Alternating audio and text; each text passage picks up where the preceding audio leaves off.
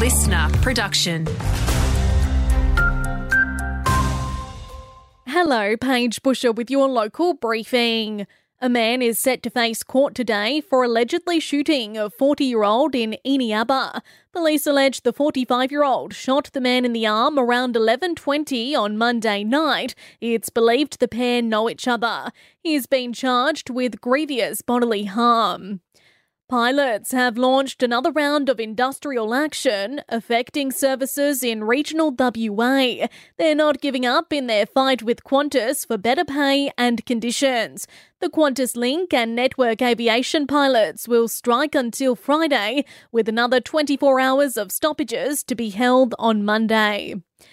Efforts to establish a helicopter rescue service in the Midwest has been knocked back by the government, despite recommendations from the coroner.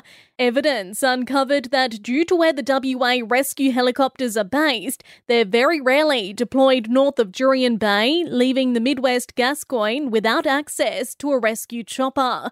Local advocate Ian Dempsey says that if it's due to funding, it doesn't have to come from the Emergency Services Levy. The other state, their helicopters are funded through the Road Trauma or the uh, Accident Insurance Commission, not because they're making all warm and fuzzy, but because they can actually see it as a way of mitigating their risk and reducing payouts. So West Australian third-party insurance fund last year alone had an underwriting profit of seventy-eight point nine million dollars.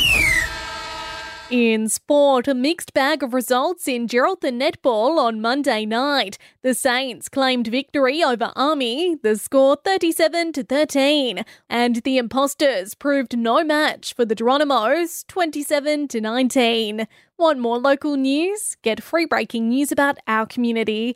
Download the Listener app, search for your area, and subscribe now.